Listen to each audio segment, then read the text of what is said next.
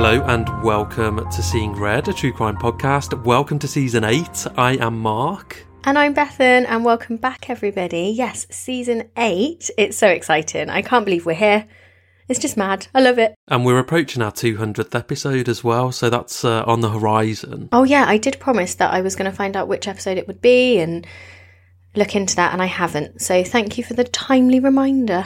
Uh, so yes, we're back after our two week break. Thank you for bearing with us, and uh, yeah, it's good to have have you back with us. Before we get on to today's episode, let's take a moment to thank our, all of our patron supporters, especially our newest supporters, and you're going to do that, Bethan, for a good laugh, aren't you? Yeah, it is always a good laugh, isn't it? I hope there's no difficult names because you always do that to me. So, a huge thank you to Emma Donovan, who increased her pledge, and thank you to Hannah, Shauna, oh, sorry, Shauna, Owasowicz. I'm going to say Owasowicz. Sounds wrong. Oh no. Hannah, Shauna Owasowicz, Jade Portlock, Lisa Loder, Amy Sidaway, Melanie Green, Vicky B, Marie Richardson, Gemma Jackson, Karen Thompson, Rachel Hall, Megan Eagles, Jessica Harling, Sean Duffy, Suzanne Risto, Sarah Lee, Sally Barber, Rachel, the Roblox Gamer H, Nikki Hardy. And I think that I get everybody's names reasonably okay. It's just Shauna. Shauna, please yell at me if it's if I've said that wrong. Thank you so much for all of your support. If you want to join these people, all you need to do is head over to patreon.com slash seeing red podcast. We've got 39 bonus Patreon episodes over there, which is like a season Ooh, what a and a catchy half. amount. It's a really catchy amount, isn't it? Uh, it's like a season and a half of the main show that's exclusive to Patreon as a thank you for supporting us there. And we've also got 12 episodes of our Patreon exclusive podcast, Crime Wave, where we talk about topical true crime stories making the news. So your support over on Patreon honestly makes a huge difference. If you do want to sign up, there's no minimum term. You can cancel any time, but we, we do massively appreciate it. Yeah, we really do. So thank you, everybody. This week, we're covering the shockingly gruesome 2016 murder of an innocent off duty police officer. The circumstances surrounding the killing were appalling, and even the police officers and detectives working the case later commented on the next level brutality that the crime scene alluded to. Amongst all of the sordid, dark, and unsettling details of this case, there also lives a sad story of what can happen when the more severely mentally ill members of our society are cast aside and ignored by the powers that be. I think this is going to be so interesting because I'm not sure I know the case, but this sounds like there's not going to be a black and white um, kind of emotion for us to feel hearing this. I feel like it's going to be really multifaceted. You? Is it not? I don't know, it could be, it could be. We'll see how you feel at the end of it. Interesting. It is a multifaceted case, you're right. It's a tale of drug addiction, religious oppression, homophobia, and the downfall of a highly intelligent yet profoundly disturbed individual who was essentially abandoned and left to rot. Fair warning, this episode contains detailed descriptions of some truly gruesome acts of violence, as well as several sex references. On the 7th of April in 2016, the Metropolitan Police were called to a block of flats on the Peabody estate in South London to investigate the source of a putrid smell that was emanating from a property within the block. Neighbours had alerted police after they noticed the foul smelling odour had been getting more intense over the course of several days. Days earlier, the resident caretaker of the block of flats had even installed air fresheners in an attempt to mask this smell. When that didn't work, another of the flat's residents, Steve Harris, had knocked on the door where the smell seemed to be coming from and discreetly lifted the letterbox to try and see if he could see the source of the problem.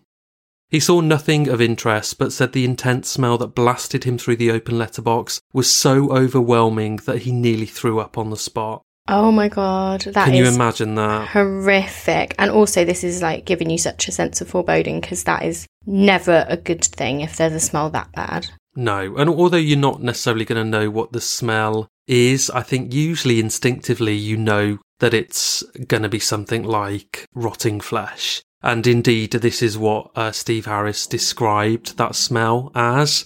My stomach's rumbling, apologies. So, Steve Harris described the smell as that of a large decaying corpse of an animal, as he thought, Oh. and he began to worry that there might be a dead body inside. I think that's a fair worry, isn't it? And I understand wanting to phone the police about something like that. Yeah. As Steve Harris attempted to stifle his uncontrollable urge to gag, the door of the flat suddenly swung open and Steve was met by the occupant, a semi naked man in his late 40s who seemed highly agitated and demanded to know why Steve had been looking through his letterbox. God, imagine as well, like the smell comes out and then he opens the door and he's like half naked, Yeah, it's like, what? having a go at you. What do you fucking want? Yeah. So Steve explained to the occupant that the strong smell emanating from his flat was causing a lot of issues for the other tenants in the block. And appearing anxious, the man apologised and explained that he'd simply been cooking for a friend. I'm glad I don't have a friend like that that cooks me if their cooking smells like a rotting corpse. Oh, God. Yeah, that's not oh, not Mark, good. this is horrible already. Steve walked away from the flat, but he knew that something was seriously wrong inside there. When the police arrived at the apartment in question later that day, they knocked on the door to see if anyone was at home. To their surprise, the door opened and they were met by a semi naked 49 year old man who identified himself as Juan Stefano Brizzi, an Italian unemployed drug addict who had been living in London for several years. Brizzi willfully allowed the two police officers to enter his flat, and as soon as they stepped inside, they were hit by the overpowering smell of cleaning chemicals mixed with rotting flesh. Further inside the flat, they were soon greeted by an unimaginable, nightmarish scene that wouldn't have looked out of place in a horror movie. The main living area was scattered with open trash bags which contained large chunks of human flesh, a pelvis bone, a severed hand, and part of a spinal column. Oh, my God. All of that is is gruesome. But the image in my head of a severed spinal column is just disturbing That's- beyond belief, isn't it? I don't know why, but that's the worst part for me as well. I thought exactly Oh. the same, yeah. In the bathtub, the officers found a pool of strong smelling bluish green liquid with large globules of human fat floating in it. This later turned out to be hydrofluoric acid, which had failed to effectively dissolve the body of the victim, as Brizzi had been unable to heat the chemicals to the required 300 degrees Celsius. Brizzi was arrested on the spot on suspicion of murder. He made no resistance to the arrest and made an immediate confession, openly giving the arresting officers a wealth of evidence. When one of the officers asked Brizzi why he had murdered the victim, he nonchalantly told them, I spoke to Satan and he was telling me to kill, kill, kill, and I agreed at the first opportunity. When they then asked him about the identity of the victim, Brizzi responded, I killed him last week. I met him on Grindr and I killed him. Satan told me to. Now, curiously, Brizzi strenuously denied to the officers that he had any mental health issues, but he did admit that he'd been smoking a lot of crystal meth that week. Naturally, the police were absolutely horrified by the sheer barbarity of what had occurred in Stefano Brizzi's apartment, and of course they had a plethora of questions. Just who was Stefano Brizzi? What was the identity of the dead body in the bathtub? And why had this person been killed and disposed of so callously? Fortunately, Brizzi was a very cooperative defendant, and over the course of several hours of questioning, the sordid yet also somewhat sad details of the life and crimes of Stefano Brizzi slowly began to come together.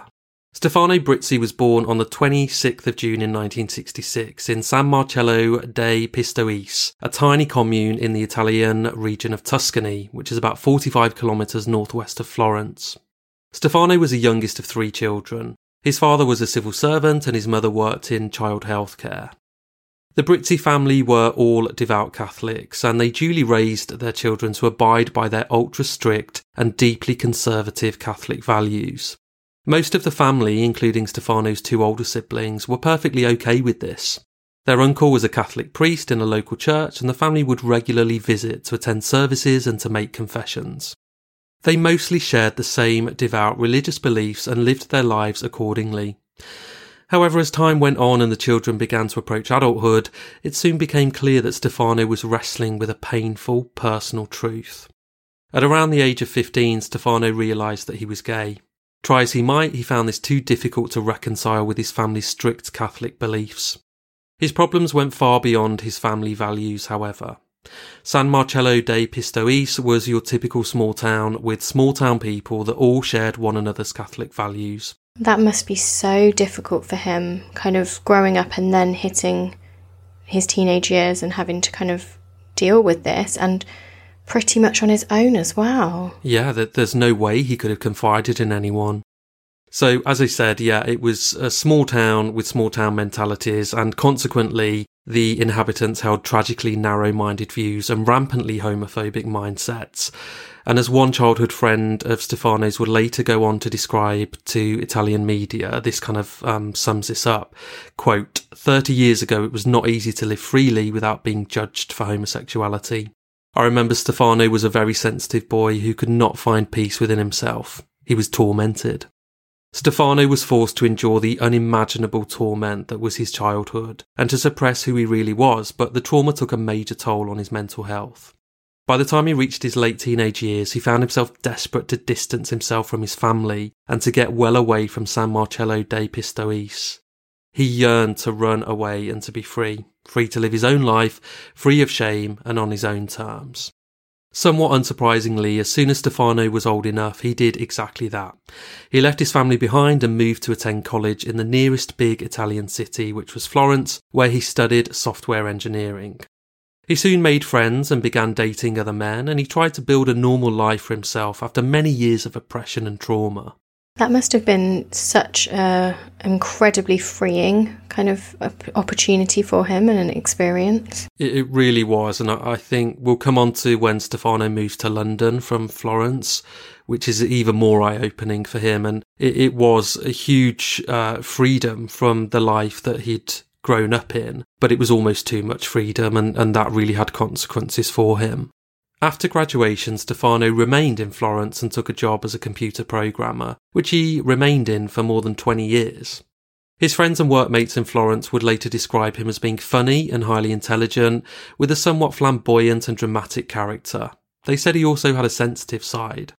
It is said that during his time in Florence, Stefano lived extremely promiscuously and adopted a very carefree and risky lifestyle, frequenting gay bars, bathhouses, and cruising spots, always on the lookout for sexual encounters. In 2008, the consequences caught up with him. After suddenly becoming very sick, Stefano checked himself into a hospital and was diagnosed with HIV and hepatitis C. And I just want to sort of um, issue a bit of a caveat to that. I'm not saying that he got HIV and hepatitis C purely down to being promiscuous. You don't have to lead a promiscuous lifestyle to get HIV and hepatitis C, but for him, it was a result of that lifestyle that he was leading you can lead a you can lead any lifestyle you want to and you can lead that lifestyle and take precautions and and not open yourself up to those risks. But unfortunately Stefano did open himself up to those risks. God you can have a one night stand and open yourself up to that Absolutely. risk. It's like a one off yeah. and you've never done anything else. It's it's one of those things isn't it? Yeah. Stefano was understood to be completely devastated by his diagnosis and described it to friends as a death sentence, but of course we now know that that's no longer the case with HIV. So Stefano was put on a course of modern medication which kept his symptoms in check and the virus very much under control, and he was able to live a relatively normal and healthy lifestyle. And for a time, he did try to clean up his act a little bit and live more responsibly. In 2012, Stefano was given the opportunity to move to London to become a senior web developer with a major investment bank, and this would bring with it a £75,000 annual salary. Stefano, who was at the time becoming frustrated with the lack of career prospects for software engineers in Florence, eagerly jumped at the chance, and within weeks he was on a one way flight bound for the UK. Life in the UK was, for Stefano, a far cry from the life he'd led in Italy, as I said earlier. It was much more liberal and it's a more atheist country compared to Italy, and the UK offered Stefano what he had always dreamt of absolute freedom. Freedom to be himself, to be openly gay and not to be so heavily persecuted for that, and the freedom to live on his own terms, independent of any religious dogma or social oppression. Almost as soon as Stefano had settled into his new life in London, he relapsed back into his old wild and promiscuous ways. This time, however, he began taking things to brand new extremes. Before we get to that, let's hear from the second and final sponsor of today's show. Not long after moving to London, Stefano began experimenting with recreational drugs such as GHB and ketamine, which eventually led to him becoming severely addicted to crystal meth. Users of crystal meth often find themselves with almost uncomfortable levels of energy, which make it impossible to sleep or sometimes to even sit still. They just become really agitated. And they also find that their libido skyrocket, giving them an insatiable desire for sex.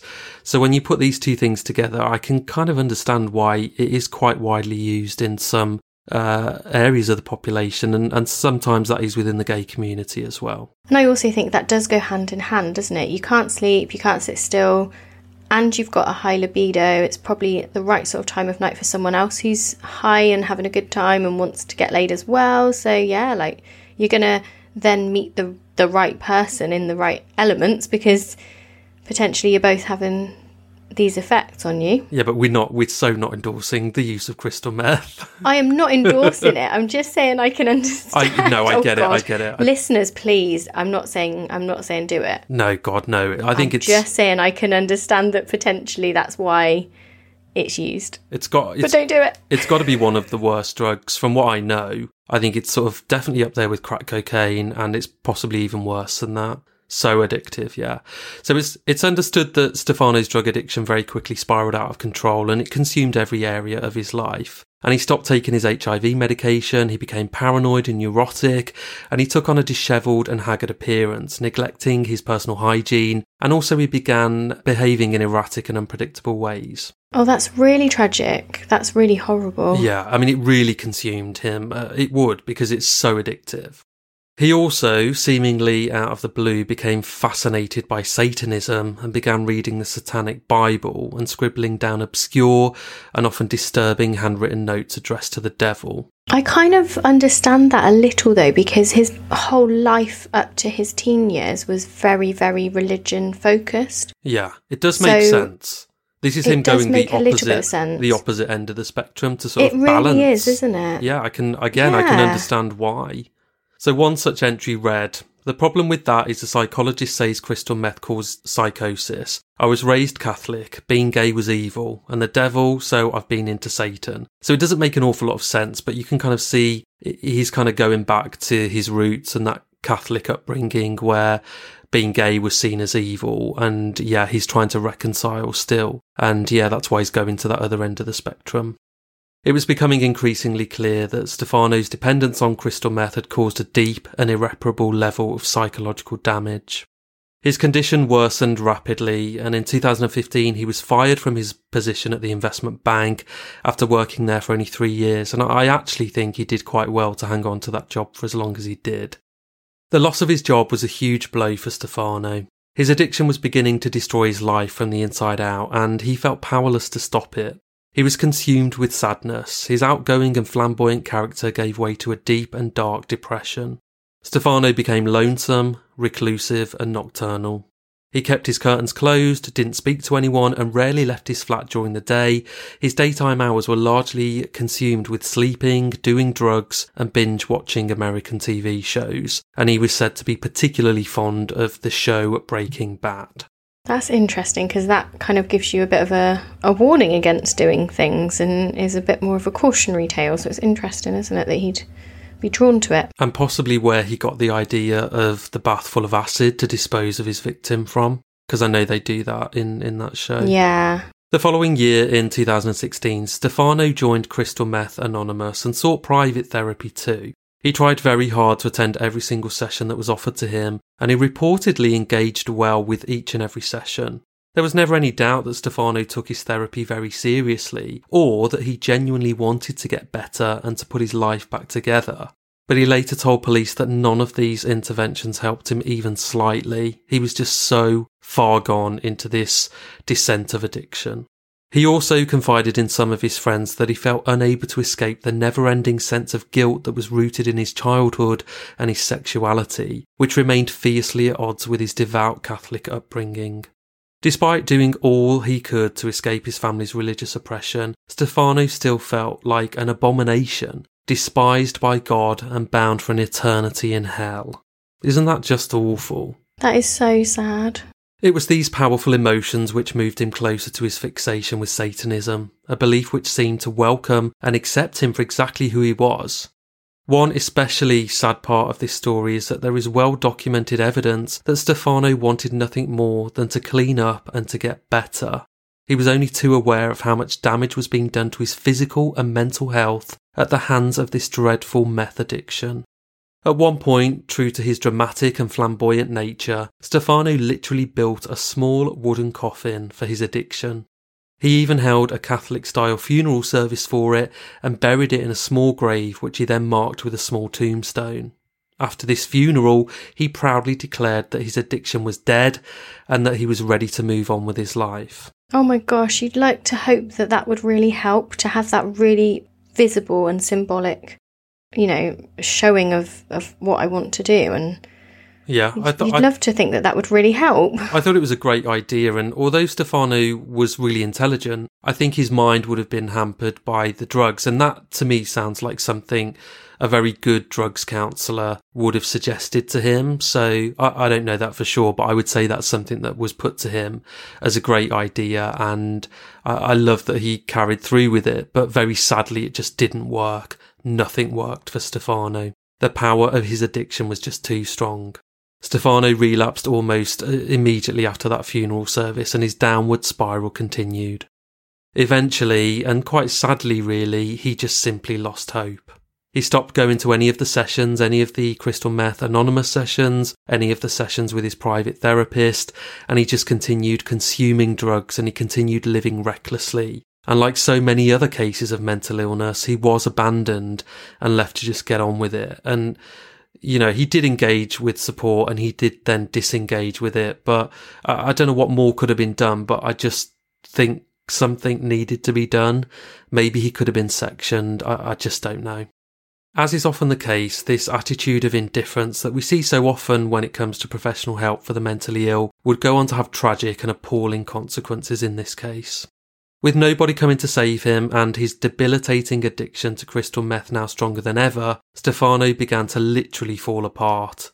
His body and mind began to fail him, and he descended into deep, dark insanity. He became irrational, impulsive, paranoid, outwardly aggressive, and unable to make basic distinctions between fantasy and reality. He threw himself headlong into a sordid world of sex and drugs and showed little to no regard for his HIV status or the health and well-being of his sexual partners. In other words, he was becoming dangerous now because he wasn't taking his HIV medication at this point. In the weeks and months leading up to his arrest, Stefano Brizzi had been hitting the crystal meth hard, and his promiscuity and debauchery were getting quickly out of hand. He was a very heavy user on Grindr, the gay dating and hookup app that has earned both fame as well as notoriety for its effectiveness, but also for its inherent dangers. For example, barely a year earlier, in 2014, UK serial killer Stephen Port used Grindr to entice four of his young victims to his flat where they were then drugged, incapacitated, raped, and murdered. He was sentenced to a whole life order in 2015. Not saying Grindr is, you know, completely dangerous, but it's not just Grindr Any uh, hookup apps, Tinder, Match, whatever, um, they carry a risk because ultimately you're potentially meeting someone who is a stranger, aren't you? And someone who's potentially dangerous. You think yeah. of Grace Millane, for example, whose Absolutely. case we also covered. Um, I guess as like anything in life, everything comes with its risks. It's just probably quite bad for Grindr's reputation that such huge things have happened. Yeah. Where Grindr's been in the centre. Yeah, in this country, in both in London and both, um, you know, within relatively short period of time. So yeah, it's, um, yeah, I can understand the impact it had. And um, we covered, obviously, we covered the case of Stephen Port on an earlier episode of Seeing Red. Stefano also began cruising for encounters on the gay fetish app Recon, and exactly one week before his arrest, he had used the app to advertise a chemsex party at his apartment, which was due to take place on the 1st of April. So, for any sheltered people, I refuse to believe there are any amongst our listeners. Uh, but if you didn't know, a chemsex party basically does what it says on the tin. So, it's a multi person drug fueled sex orgy. Um, sounds appalling. Especially when you described how um, kind of consumed by drugs he is at this point and how he's like not clean, he's like disheveled. Yeah he's also like losing the ability to tell the difference between reality and fiction, that's quite an unattractive sexual partner, in my opinion. Yeah, I know. Can't say it for everyone, but for me, that does not sound like who you really want to be going to a sex party with. No, I think it's a, a wholly unattractive proposition in, in this mm. instance because. You wouldn't realise until you saw him, obviously, but. Yeah Yeah. Yeah, because I think uh, if you think about his apartment, his flat, it would have been in a chaotic state as well. Um, but he was in a chaotic state. So if you'd have turned up for that party, you'd likely have been greeted by someone who was quite manic and, uh, yeah, very disheveled and smelly and unkempt. Yeah, it would have been pretty disastrous, I think. So April the 1st came around and the first person to attend the apartment was a 59 year old off duty police officer, PC Gordon Semple. Originally from Inverness in Scotland, Gordon Semple began his professional life working his way through the ranks in a high street bank in Scotland. However, he soon grew disillusioned with his career in finance and decided to change things up a bit. He moved to London and joined the Met Police Force and quickly discovered his passion and enthusiasm for police work. On the day that he arrived at Brizzi's apartment, he was living in Kent and had been a well respected officer in the Metropolitan Police for more than 30 years. PC Semple was openly gay and had been in an open relationship for over 25 years. He had a big family and many friends, and he was very well loved by all who knew him. He was described as funny, kind natured, generous, and dedicated to his work in the police force. So earlier that day, on the 1st of April, while still actively on police duty, PC Semple had contacted Stefano on Grindr. The two men were strangers to one another and had never met prior. They chatted for a while before Stefano had told PC Semple that he was having this chemsex party later that night and he invited PC Semple to go over and get involved. Gordon Semple accepted the invitation and immediately after his shift that evening headed over to the party a few hours earlier than it was expected to start. He and Stefano engaged in casual sex, which according to Brizzi involved some BDSM bondage play, and afterwards the two men had gotten onto their Grindr apps to invite more men to this chemsex event later that night. The second man to show up for this party, who understandably has opted to remain anonymous, struggled to find the right address at first, but eventually found Stefano's front door and rang the buzzer to be let in. But the door didn't unlock as he expected. Over the intercom, a worried and distressed sounding Stefano said, Hello, sorry we are having some kind of situation here. The second guest was confused and didn't know what Stefano meant, so he asked what was going on, at this time, Stefano snapped back that someone had fallen ill and that the party was cancelled. The disappointed man then walked away, assuming that the whole thing had just been some silly online April Fool's joke. Bit of a weird, a weird joke, but yeah, like what's happened there. But equally, I bet like now he just thinks like, I'm so glad that I couldn't find the right address for ages or something. Yeah, he absolutely narrowly avoided becoming a murder victim himself that night. As Brizzi later explained to police, he'd invited a few men to join his party, but there wasn't much interest, and most of the men didn't arrive that night. It's understood that Stefano, who was heavily under the influence of crystal meth at this time, took these strangers' rejections personally and became enraged that his planned chemsex party was not going to go ahead. And at some point, he took his frustrations out on PC Semple and an argument ensued between the pair. And at this point, Brizzi completely lost control and violently attacked him. And what this anonymous man, this second caller to the flat that night, didn't know when he pressed the buzzer was that at that very moment, Stefano was right in the middle of strangling Gordon Semple to death. Oh my god! So that's why you know he's not answering. Because, Yeah. gee, that is horrific. Yeah, so he'd stopped to answer the door uh, to get rid of this person. A bit of a situation. Oh yeah, Oh my god. yeah. It is entirely possible that Stefano was in the midst of a drug induced psychotic episode when the murder was carried out. Stefano likely knew full well that PC Semple was a serving police officer, but his drug induced psychosis and general insanity clouded any sense of judgment. And indeed, there is no doubt that his mental state was at an all time low during that period of his life. And that's, of course, not an excuse at all, but it does go on to explain some of the actions here. After the murder, Stefano spent the next four days in a depressed, drug induced stupor, slumped lazily next to the decaying body of PC Semple. Oh my god. Isn't that just vile to think of? It's horrible. And this is April the 1st, so I don't know what.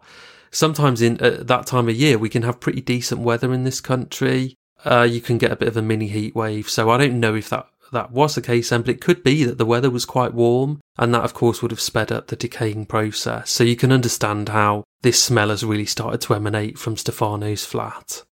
By now, PC Gordon Semple had been reported missing by his partner, and his colleagues in the Met Police were trying to track him down. And I really felt for his partner at this time because he has been advised that his partner has just, you know, gone missing, he's not turned up, and he's gravely worried for him. And it's really tough, isn't it? Because we have talked before about how an adult is allowed to go missing and is allowed to disappear if you want to. You kind of need to have more evidence that something's gone wrong However, I guess at least with him being a serving police officer, his colleagues potentially are going to be able to know him in more detail and know that this is out of character and that sort of thing. So maybe they're able to look at things quicker, hopefully. I, I think so. I, I like to think that they would have been able to just get on this a bit more quickly because they knew this person probably inside out to some extent. Mm. CCTV caught PC Semple getting off the train at Blackfriars Station, which wasn't far from Brizzi's address, but once he'd left that station, his trail was lost. By day five, the body began to emit a sickening, unbearable smell, and of course, this was enough to then prompt Stefano to go out of the house and to try to take care of this problem. I think, because I've just looked ahead, that we should possibly just give a little warning to our listeners that they may want to skip like two minutes if they're particularly sensitive to certain things. Because this, I've just looked ahead and I'm like, oh, yeah, I just I can't cope with what he what happens next. Oh my god. Or just at least be prepared. Yeah, be prepared. So Stefano's first solution, according to his statements made to police during questioning, was to eat the body. Stefano told police that he had used a cheese grater to carve slithers of flesh from PC Semple, which he then cooked and tried to eat out of a bowl with chopsticks. And, and this claim actually turned out to be horrifyingly true because forensic investigators discovered large amounts of PC Semple's DNA inside the oven, on utensils inside a cutlery drawer, on a chopping board, and also inside a cooking pot. Additionally, when a section of PC Semple's torso was recovered from a trash bag and examined, the lead pathologist discovered what appeared to be bite marks on one of PC Semple's ribs. For reasons unknown, Stefano soon gave up on the idea of eating his victim and instead decided to try to dispose of the body somehow. Now, of course, being a fan of the American TV show Breaking Bad, he decided to try to obtain some hydrofluoric acid and to dissolve the body piece by piece in his bathtub. On Tuesday, April the 5th, investigators viewed CCTV footage of Stefano making the very short walk down the street to a nearby Decorators Merchants on Southwark Street. CCTV footage from inside the store shows Stefano buying three saws, several metal sheets, plastic buckets, as well as industrial sized bottles of acid and cleaning products. Now, perhaps the most chilling part of all of this was when the footage clearly showed Stefano measuring one of the buckets by placing it over his own head, which was apparently to make sure that it was big enough oh, to hold a human God. head or maybe to hold a human torso. It's just chilling. That's horrible. Isn't it? What Stefano clearly didn't know is that it is in fact incredibly difficult to completely reduce a human corpse to nothing using acid alone. Hollywood would have you believe it's easy, quick, and straightforward, but it's actually a highly complicated process that even the most experienced chemical scientists would struggle with in a kind of domestic environment. Yeah, and he's gone for like hydrofluoric rather than hydrochloric acid, which I feel like if you've watched some things, even I mean, even hydrochloric acid is going to be different, but that's stronger. Like if you've I watched TV know, and yeah. stuff, hydrofluoric acid is so much weaker because it's used more in a lot more things. So, it, yeah, he's not going to just be able to just pop it in a bath and then be done with it. And what about the bath? Wouldn't it decay the bathtub or eat away at the whatever the bath's made of? Um, I, I just don't know, but you're right. It, Depends on what the bath's made of. Yeah, exactly. I suppose, but he, he certainly That was the issue in Breaking Bad. They didn't use a plastic bucket; they used a metal bathtub, and it yeah, because the metal of the bath was was eaten away by the acid. So he didn't learn from Breaking Bad that he watched so keenly. But he was probably apparently. he was probably off his face on crystal meth and not paying close True. enough attention or couldn't recall it. Um, but you, you are Hmm. right. Realistically, you would need a much stronger grade of acid than the stuff that can be legally purchased over the counter. So I don't know what kind of acid, but you know the really strong stuff. And even then, the dissolving process takes an infuriatingly long time, and you also need to heat the liquid to above 300 degrees Celsius to get the full desired effect, which is just like ridiculously difficult to do without a source of mm. extreme heat. And you just cannot do that in a block of flats. It's so dangerous. So he was on a hide into nowhere really. Um, so yeah, to make matters worse, the acid doesn't prevent the decaying process and the job can become like really disgusting and very problematic very quickly. So, needless to say, Stefano Brizzi had failed spectacularly at cleaning up after himself and was promptly charged with the murder of PC Gordon Semple. The case went to trial that year in October. However, despite his full cooperation and detailed confessions to the murder during the initial investigation and the questioning, Stefano shocked everybody when he pleaded not guilty, claiming instead that PC Semple's death had been the accidental outcome of a BDC a BDCSM, a BDSM sex game gone horribly wrong. I'm sorry to laugh, but they're not initials that I say out loud very often, only on Saturdays. Stefano's defence made the argument that PC Semple had I shouldn't even be laughing. I know, I feel terrible funny, for, but- for making any kind of jokes in this. Certainly, No, it's not. I'm laughing at you anyway. It just made me chuckle the way you couldn't even say some letters. BDCSM. I wonder what that would stand for. uh, mm, I don't know. All I can think, Maybe you could just put the chem chem, Chem. sex in there. Maybe that's what you've done. Maybe you've just done that. all I could think of was the C word, which I can't say. Jesus Christ! I'm not saying that. Why would I immediately come to that word? That's vile. Oh, dearie me. And a word that I actually, Okay, let's- actually said in our most recent bonus episode because You somebody else had said it. I didn't bleep it out. let's just take a pause, Mark. Okay. Just go back to the case. okay, so um, Stefano only pleaded guilty to the lesser charge of obstructing a coroner by attempting to destroy a body. Uh, so he's saying that this murder or this death was an accident. Many involved in the case, such as the lead detectives and the case prosecutors, saw the unexpected plea change as nothing more than a last minute fuck it play by Stefano and decided not to change their approach to the case. After all, the evidence of brutal and premeditated killing was undeniably compelling. And they were right. The evidence against Stefano was so overwhelming that he never stood a chance of getting off lightly. During the proceedings, the CCTV footage from inside the merchant store was shown in court, which prompted the case prosecutor to ask Stefano if he'd been inspired by the Breaking Bad episode where Walt and Jesse attempt to dissolve a body in hydrofluoric acid. And Stefano responded at this point, I accept I considered without any rationality at all. If I had thought about it, if I was some kind of criminal mind, I would have done things in a much more organised way. I think I was inspired by the idea. I took whatever there was, thinking maybe I can dissolve him. So he's kind of saying this was not premeditated, this was just panic. That this guy has died during a sex game gone wrong, and I am going to be blamed for his death, so I now need to dispose of the body.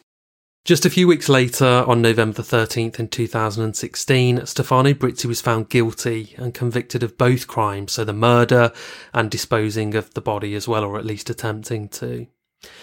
He was sentenced to life in prison with a minimum term of 24 years and sent to do his time at HMP Belmarsh, which is a fucking horrible prison that houses terrorists and all sorts. However, just two months into this sentence, on February the 5th in 2017, Stefano Brizzi hung himself in his cell. By the time he was discovered by prison staff, he was already dead. An inquest was held into his suicide, which ultimately placed no blame towards any of the prison staff involved in his care. And the report concluded that Stefano was an atypical prisoner with a high intellect who was frustrated by the limitations of prison life. And I kind of get that. If you are really intelligent, someone like Ghislaine Maxwell, those people really, really struggle with being incarcerated much more than anybody else um, that is not of the same intellect because they just naturally, the way their brain works, they find it harder to adapt. So I don't think we, we'd have any problem adapting, would we, Beth? No, we'd With our fine, low IQs, yeah. Stefano's suicide caused the family of PC Gordon Semple considerable emotional turmoil, as I'm sure you can understand. Speaking to the media shortly after Stefano's death, the brother of PC Gordon Semple, Ronnie, said, I don't know how to feel, to be honest, whether to be happy or sad that he didn't spend 24 years in isolation. What I would say is that if it was 30 years ago, he would have hanged for this. Justice works in peculiar ways, and I thought that was just so poetic that he's, he's right, you know, maybe 40 years ago, but, um, but yeah, he would have been hanged for that, and he was hanged for it ultimately. And it's really tough because, yes, you'd absolutely hate the person that did that to your brother, but as a decent person, you're still not going to wish for something on somebody. So interesting how he says, I don't know how to feel. And also, what's better in terms of your sense of justice for your brother? Mm-hmm. Is it to know somebody is in prison in HMP Belmarsh for 24 years, living out their days with the threat of violence and intimidation and their complete lack and of liberty? Tormented. Mm-hmm. And tormented by what they've done potentially. Or is it better to know that that person's dead?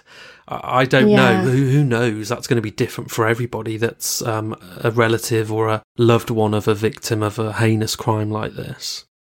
Shortly after Stefano Brizzi's conviction, serial killer Stephen Port was given a whole life sentence for raping and murdering men that he'd met on Grindr. And as we kind of said earlier, the proximity of the two cases prompted the media to start pushing the narrative that dating apps such as Grindr and Tinder were dangerous. However, in response to these claims, a spokesman for London Friend, a health and wellbeing charity for London's LGBTQ community, told The Guardian, what role the apps have been playing to facilitate that is that it's just been the medium through which he's met them and the intention's been there.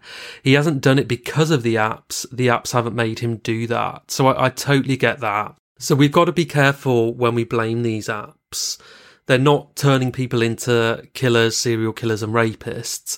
They are the conduit through which people like that are able to procure victims. If those apps didn't exist, they would be put in bloody Lonely Hearts ads in a fucking local rag like people would have done 30 years ago. Exactly. They would be finding a different way to get the end goal that they're working towards. I don't know how to put that in a non like you know like mm. quite a work related way, but they would find a different way. The apps aren't the issue. No, absolutely not. I do agree. But but that said, yeah, we all know that you've got to be careful.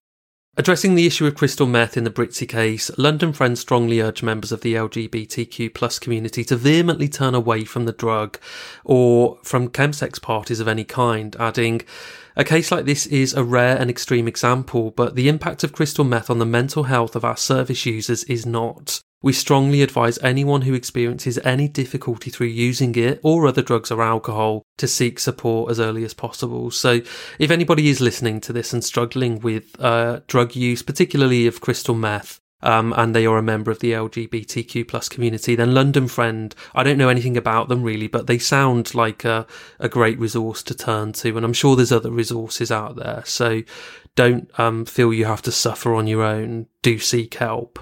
That's my PSA. And I thought it was very interesting as well to see that there's the um, Crystal Meth Anonymous because I've only ever heard of Alcoholics Anonymous, and it makes sense that there would be anonymouses of other addictions. And it's great to know that great to know that you could have that support should you need it, or if any of our listeners have a family or friend who they want to help and want to sort of help with some support, potentially those are places they could start as well. This London Friend charity or something along those lines. Yeah. So without, yeah, turning it into a full PSA, I just sometimes think it's really important to signpost some of these things because we're talking about issues that could affect some of our listeners or people that they know.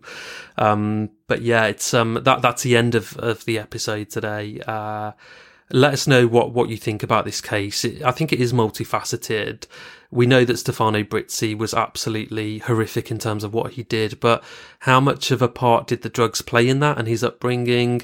Or was it always in him? Was there always a killer within him? Uh, would that always have got out, whether it was through, you know, a psychotic, drug induced episode or, or otherwise? Do let us know. What a horrific way to start season eight. That is a horrendous, horrendous case. Yeah. Well, we were going to start with Gary Glitter, weren't we? Uh, so it would have been. Well, he's next week, so it's going to get anyway. worse, guys. Yeah. Yeah. I've literally had to take a break from my research and writing that episode because it's so horrendous. So that's going to be fun for you all next week. Okie doke. Well, we'll be back next week with Gary Glitter, won't we, Beth? Yep. Thank you for joining us, everybody. We'll see you, we'll next you next week. Bye. Bye.